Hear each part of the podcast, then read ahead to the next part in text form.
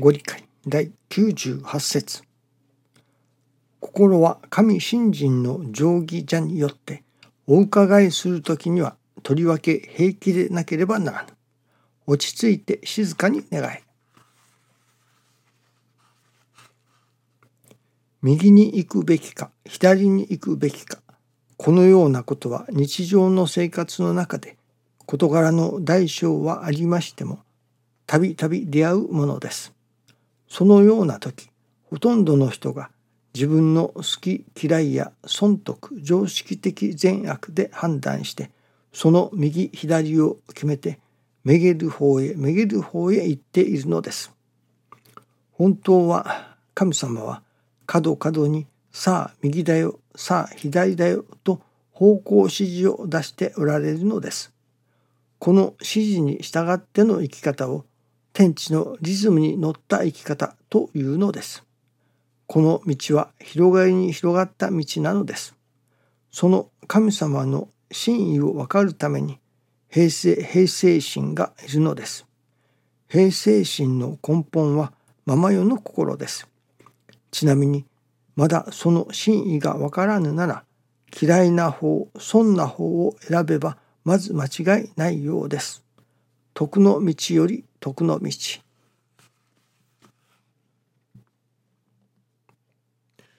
神様の真意を分かるとあります。神様のご真意がわかる。神様のお心がわかる。ということでしょうね。神様のお心を分からせていただく。とどうなるかということなのですけれども。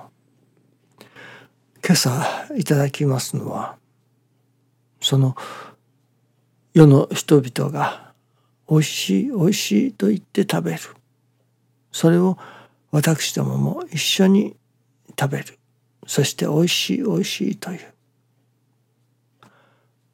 これには稽古はいらないと。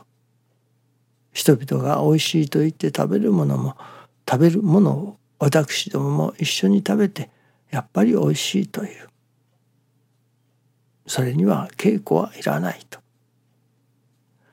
信心の稽古というその稽古のゆえんは人々が食べてあこれは美味しくないと。これはまずいというようなものをいかに美味しく料理をしてそれをいただきそしてその美味しいと感じる実感するか。そこに稽古がいるのだと。いわば人々がとてもこんなものは食べられない。こんなものはとても美味しくない。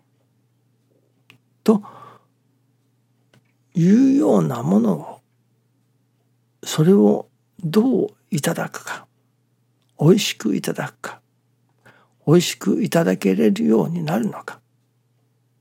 またそれを領事のし具合によっては美味しいと感じるように料理ができるわけですね。また美味しくな実際美味しくなるわけです。料理加減ということでもありましょうね。そこが信心の稽古だと。いわば誰でもがありがたいといただくような事柄。をいただいてありがたいというのには信心の稽古はいらないと。例えばみんなが病気が治る。そして病気が治ったらみんなありがたいという。まあ私どもまあ中には天の弱な方がいるのかもしれませんけれどけれども大概においては病気になった。そして病気が治ったらありがたい。なるほど。治ったらありがたい。私どももそういうおかげをいただいてありがたいというのはこれはまあある意味誰でもできる。稽古はいらない。しかしその病気になって治ってありがたいではなく病気になってその病気になったことそのことにありがたい。人々は病気になってありがたいという人はほとんどいませんね。まあ中にはまあ私が小さい頃は風邪をひくとあ今日は休めると。学校に行かなくて済むといわゆる風邪をひいてありがたい。病気になってありがたい。学校に行かなくていいと。休める。というようなことはあるかもしれませんけれども。まあそれも人々がありがたくないというものをありがたくなる。一つの手立てではあるかもしれませんね。とにかく人がとてもありがたいとは思えないような事柄の中にありがたさを感じていく。さあそれをどう料理するか。もちろんその料理するのはその事柄ではなく私どもの心を料理するということになりますね。病気は病気ですからその病気をどうこう煮るも薬もできないわけですからその食べて美味しいと感じるかまずいと感じるかそれは私どもの心次第味覚次第だということになりますね。ですから料理をするのは私どもの自分自身の心をどう料理するかということになりますね。それこそその一つは今日のミニご理解ではありませんけれども神様のお心がわかるその病気を通して神様が何かを語りかけておられる。その語りかけておられるその病気の向こうにある。そこに込められた。神様のお心がわかる。その時に美味しくいただけれるようになる。ということではありますね。師匠があれは何でしたか？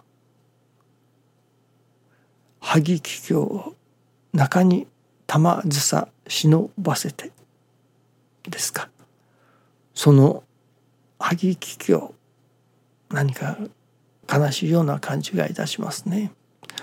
その中に込められた神様の思い恩思いその手紙ですね神様のお心をまあ打ち明けたというのでしょうかね。打ち明けられたその手紙。それを分かった時に初めてまあほろっとくるというのかありがたくもなれるということではないでしょうかね。やっぱり私どもが人様が食べても美味しくないというものを食べて美味しいと感じる。ありがたくもないというものをいただいてありがたいと感じるそのためにはそこに込められた神様の思いが分かって初めてありがたいといただけれるようになるのではないでしょうかね。人が食べてありがたくもないものをそのままいただくというそこには稽古はいらないわけです。